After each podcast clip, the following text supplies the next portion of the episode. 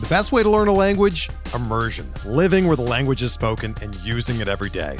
But if that's not in the cards this year, you can still learn a language the second best way, and that's with Babbel. Be a better you in 2024 with Babbel, the science-backed language learning app that actually works. Don't pay hundreds of dollars for private tutors or waste hours on apps that don't really help you speak the language. Babbel's quick 10-minute lessons are handcrafted by over 200 language experts and help you start speaking a new language in as little as 3 weeks. Babbel's designed by real people for real conversations, and their tips and tools are approachable, accessible, rooted in real-life situations and delivered with conversation-based teaching so you're ready to practice what you've learned in the real world. Here's a special limited time deal for our listeners. Right now, get up to 60% off your Babbel subscription at babbel.com slash bluewire. That's 60% off at babbel.com slash bluewire, spelled B-A-B-B-E-L dot com slash bluewire. Rules and restrictions apply. What is happening? Welcome to the Plus Pitch Podcast, your morning pitching podcast from pitcherlist.com. My name is Nick Pollack. Today we're going to talk about the Detroit Tigers along the way of me talking about all 30 starting pitching rotations in the majors. Check out these podcasts every single day on the Pitcher List Podcast Network and, of course, at the Plus Pitch Podcast. Make sure you subscribe to your favorite one and leave a rating and review on iTunes. They go a long way for us. If you're unaware, I'm recording these in early December, so I don't know all of the signings and all the trades and stuff, but I will say with the Detroit Tigers, oh boy, I expect at least one to be made. One signing from, I mean, they don't have much depth, and we're going to talk about all of that. Not to mention, I'm trying to get into the rhythm of doing this. I didn't do it for the Rockies because it's the Rockies, and they go to the Padres for the first four, and then they go to the Dodgers, which is hilarious. But I do want to talk about early season schedule. Why? Because if you are going to pick up or draft any of these, you want it to be a situation where you draft a guy that you want to start the opening weekend. Now, the Detroit Tigers are getting the Tampa Bay Rays. Keep that in mind. Maybe for some Matt Manning. I think I would start Eduardo Rodriguez for that, but I don't know if I want to watch Spencer Turnbull in his start back unless I'm confirmed from for the uh, for spring training, all that stuff. So we'll get into it. But just keep in mind, first three games are against Tampa Bay, and the next three after that are the Astros. So if they are the number four and number five, the Tigers, absolutely not. Do not pick them up for those two starts. Okay. So I I imagine somebody signs to the Tigers. That would make either Matt Manning or Spencer Turnbull the number four, which would mean that they would get the Astros net, uh, in the, for the first start, which would mean I don't want to draft them whatsoever. So keep that very much in mind if you're going to go after Spencer Turnbull. And 12 teamers, I think you shouldn't go after him. But let's start from the top here as we normally do.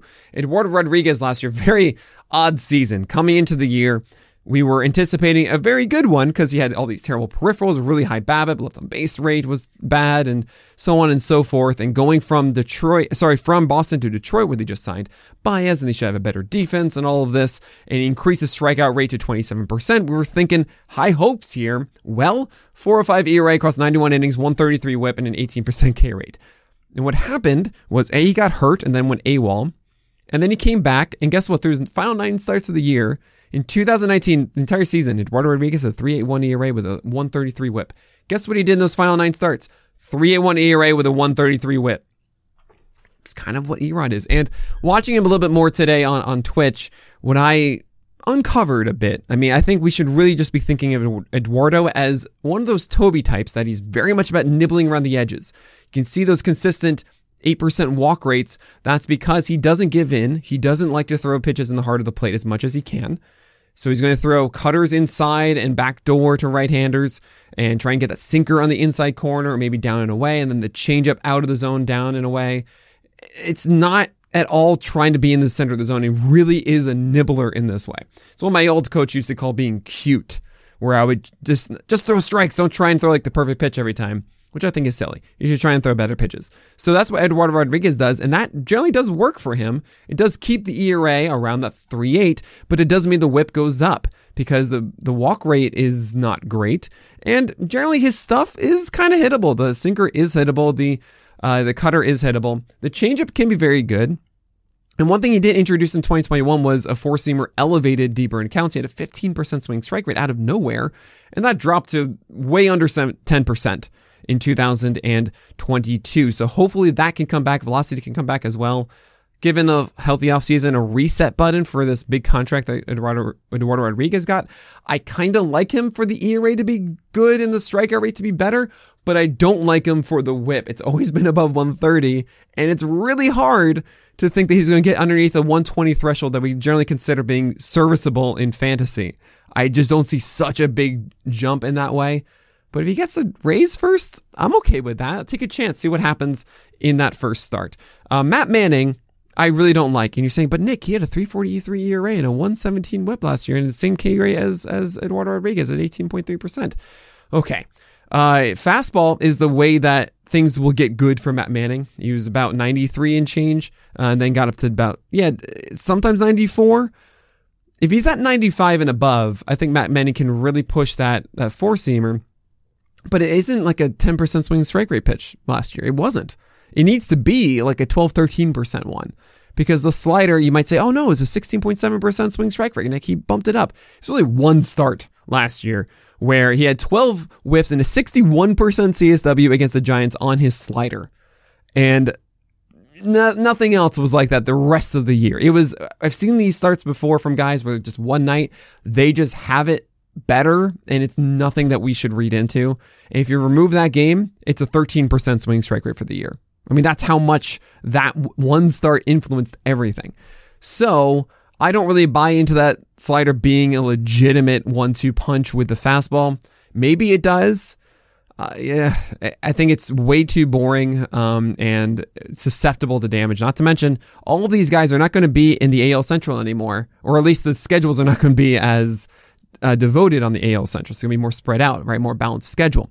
So what that means is that you don't get the Royals to feast on. You don't get the uh, the Guardians to feast on. You don't get. Uh, I mean, it's the White Sox and the and the Twins who I guess are more average. Fine. The Twins are actually kind of good. So fine, I guess that's not really a point because they are the Tigers. They are the worst one. so they don't get the benefit of it. So fine. But yeah, I don't really think Matt Manning is someone you want to be going for in a 12 teamer at all. Deeper leagues, okay, he'll get his innings, but it should be an ERA above four, a whip above 120, if you ask me. Uh, Spencer Turnbull is coming back from Tommy John, and I hope he's good. He had a really nice slider that he was throwing uh, 20% of the time in 2020, then pushed up to 25% uh, in that 2021 season before he got Tommy John. Had a no hitter in that one, which was wild, and he shouldn't. Like that was just a crazy day in a game. I want that slider to be a 30 35% uh, usage pitch. I think his four seamer should be thrown a lot more than a sinker as well. Sinker can get out at times, but this the four seamer actually had a 13% swing strike rate. And if he comes back from Tommy John and has that velocity, and is able to maintain that swing strike rate in the four seamer while upping up that slider usage, there's something there. Uh, it's just I don't want to go against the Houston Astros with Spencer Turnbull because I do anticipate someone signing to this team because oh boy, there's no depth. There really isn't. But Turnbull is a really interesting deep 15 teamer option. Uh, if he's not up there in the velocity wise, if he's down to 93 when we see him return, 92, 93, I don't have much faith in Turnbull unless he really leans into that slider about 35, 40% of the time, which we normally don't see. Uh, but that that's the path, I think, for Spencer Turnbull to be a very interesting starter. And then they're like, what? I, I wrote six things for, for guys, and we're going to talk about all six of these after this break. So, of the lot, oh man, there's something to be said on all of these. Okay, so there's Joey Wentz, who had a 303 ERA, 110 whip, and he's kind of matching that in the AFL right now. Uh, and he's getting a little bit of discussion because of that. I watched him against the Orioles, and he has a good cutter. The cutter, I think, is a, is a solid offering. He can kind of do whatever he wants with it, and I think that's great. good job. His changeup is the interesting one, and I really think that's the make or break pitch for him because he only threw it 14% of the time this past year, and his command of it was very inconsistent in other starts. But when it's on, ooh, it's a really good right-handed nullifier, and the cutter does excellent against lefties. So if he has both of those pitches that he can then essentially, honestly, interchange is what I would love to do. I would love to see more changeups against same-handedness and and sliders not just being reserved for same-handedness, actually doing opposite-handedness as well. But that's just me. I, I think Joey Wentz can be something if he's able to keep the fastball out of the heart of the zone. The, these are big ifs, though. And you saw a 10% walk rate from Wentz this year because he was nibbling, knowing that his fastball will get hit if it does land in the middle of the zone and the changeup wasn't enough didn't get enough strikes out of it. But it's something to monitor if the Tigers are going to lean into this. I think he is the most, uh, I think he's the most promising of the lot that I'm about to go through. So there's Beau Brieske, who saw 81 innings this year. There's just nothing to chase here. Like the changeup had a 19% hard contact rate and close to a 70% strike rate. It was too BABIP focused. I think it, it wasn't located well enough to be a 203 BABIP. Uh, I just I think people maybe were sitting too much on the fastball. It's very pedestrian. The slider is ugh, it's just he needs to change massively. Beau Brieske does not have that that path. Tyler Alexander doesn't do enough. He really doesn't do enough with what he has. He has a slider and curve that has a big break to, but then it gets destroyed once in the zone. The cutter is everything with him. And 14% K rate, 101 innings. Don't do this. Garrett Hill actually has a good changeup and he doesn't throw it enough. Uh, that that's it with Garrett Hill. Like if he becomes a 35% changeup guy or something like that, like it's an Estrada changeup if you ask me. It floats in beautifully and just keeps falling. But yeah, you need to set that up better. The slider has moments, but yeah, I don't like Garrett Hill. Alex Faedo has a fantastic slider. 17% swing strike rate, 33% CSW, yet he had a 164 whip and a 553 ERA across 53 innings. I mean, yeah, it's all about that slider development. Um, if you can find something else too that is serviceable, the four seamer like 91 at times, like no, it's not good. The changeup or not is not good enough either. It's just the slider, which speaks to me more reliever than he does a starter, but we'll see. And Rony Garcia is an interesting one. He's a slinger. I mean, he has a pretty low arm angle from the right side, um, and that creates a lot of movement on his breaking ball. A ton, but it's so hard to command. Sub 50% strike rate on it, which is so bad. Like normally I'm like, oh, it's underneath 60%. That's too bad. No, this is 49%. like if you want to see if you can get that to be like a 63, 65% strike pitch all of a sudden, there is something to like here. Um, he had a 23% K rate, 104 whip. He's hoping to be effectively wild with it. The fastball, I think, is actually kind of good if he can elevate it. And he keeps it down a little too much because um, it is side winding in 93, 94. There is something to this but he really needs to get into a rhythm. Um, I'm surprised he had a 6% walk rate, honestly, because of that low 49% strike rate, but I think that's just because the fastball, uh, guys were swinging away at it a lot, um, and he got damaged by it. Uh, but but that's it. I mean, that's the that's the Tigers. All these guys are like, we have so much empty room. Spencer Turnbull's on the on uh, Tommy John, and we don't have Matthew Boyd anymore, and uh, Casey Mize also could show up by the end of the year. I didn't really write him out because he'll show up in like September or something like that. Um, he's better than these things, but uh, is he a fastball? He's like Cal Quantrill, essentially, is what you want Casey Mize to be. Um, maybe with a better splitter, a better third pitch, but I don't want to chase Casey Mize. You like hold him the entire year and you get nothing out of it. Uh, that's it. So they're going to sign somebody. I wonder who. Um, and then I'll likely makes Manning the number three, Turnbull the number four, which means that I do not want to start him against Houston. If Turnbull's going against the Rays, I would consider it, but otherwise, no. And since I've recorded this podcast about the Detroit Tigers, look at this. They've made two moves. So a lot of the discussion I had about Spencer Turnbull, even Joey Wentz and Matt Manning, uh, Beau Brieske, Tyler Anderson, Garrett Hill, Alex Faedo, Rony Garcia, all of this is a little different now, and I apologize for that. Um, it looks to be Eduardo Rodriguez, Matthew Boyd, Michael Lorenzen, Matt Manning, and Spencer Turnbull are the five. I feel pretty good about that. So it would mean, of course, that Turnbull might still get the raise early on. I am curious still about how he performs. Now, with the other guys, uh, Matthew Boyd and Michael Lorenzen, uh, they actually should get the raise. I take that back. Turnbull would be getting the Astros now. Not interested in that. So I think that's more of a wait and see. Um, obviously, same with Matt Manning. Matthew Boyd and Michael Lorenzen might be going against the Rays, and let, us dive into this a little bit. So, Matthew Boyd is coming back from Tommy John. He did. He pitched for the Mariners a little bit out of the pen. And uh, fortunately, he was sitting 92.6, which is good to see. He's sat around 91 um, before he got Tommy John, but we normally see an uptick of velocity when throwing in relief. So I don't know how much that's sticking around, but hey, let's say it's 92 and he comes back. Cool, that's great. One of the bigger, weaker, weakest points of Matthew Boyd was that fastball allowing long balls a lot. There was also the part where his slider wasn't nearly as good as it used to be, and we want to see that 18% plus swing strike rate that it wasn't its prime. We didn't really see that before he got Tommy John. So hopefully he can return with that. And then there he was developing that changeup on top of it that got us excited at the beginning of 2020. And then, you know, we didn't really get to see that come to fruition. So with Matthew Boyd, sleeper pick once again, maybe does turn into that 25% plus strikeout arm. I don't really have much faith in it. I'm curious what we'll get out of spring. This is one of the more intriguing spring training pitchers, Matthew Boyd, because everyone just kind of says, oh, well, you were decent before, but you got hurt, and now we're just going to completely have zero faith in you. Doesn't always work like that. So if he's performing well in spring training, has a good slider that he's showcasing a lot, has good quotes about it, um, and is throwing hard 92 93 sitting, not hitting, sitting, there might be some intrigue to start him against the Rays and just kind of see what happens.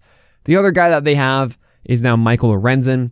8 6 record last year, 97.2 innings, 4.24 ERA, 128 whip, 21% K rate, and an 11% walk rate. I don't think that Michael Lorenzen is that bad. He's kind of just a Toby. His stuff kind of gets a little too hard, hit too hard. His sinker does a lot. His slider doesn't earn enough strikes at the moment. The way I see it with Michael Lorenzen is there are times when his changeup and his slider miss a ton of bats. Uh, he sometimes just gets enough strikes also with the sinker and the cutter that allows him to uh, to survive. With the Tigers, he might get some good matchups against the the Royals. Um, and the Royals, it's not fun pitching for the Tigers when you don't get to face the Tigers. Uh, it is a more balanced schedule, and I really just see Michael Lorenzen being a streaming option when you need one. He will be able to go six innings when the Tigers let him pitch. I mean, he's starting. to go, yeah, you can you do things? Great, eat innings all you want, Lorenzen. Um, the only problem is how effective are those going to be? So I see this as a weekend stream if you really need it.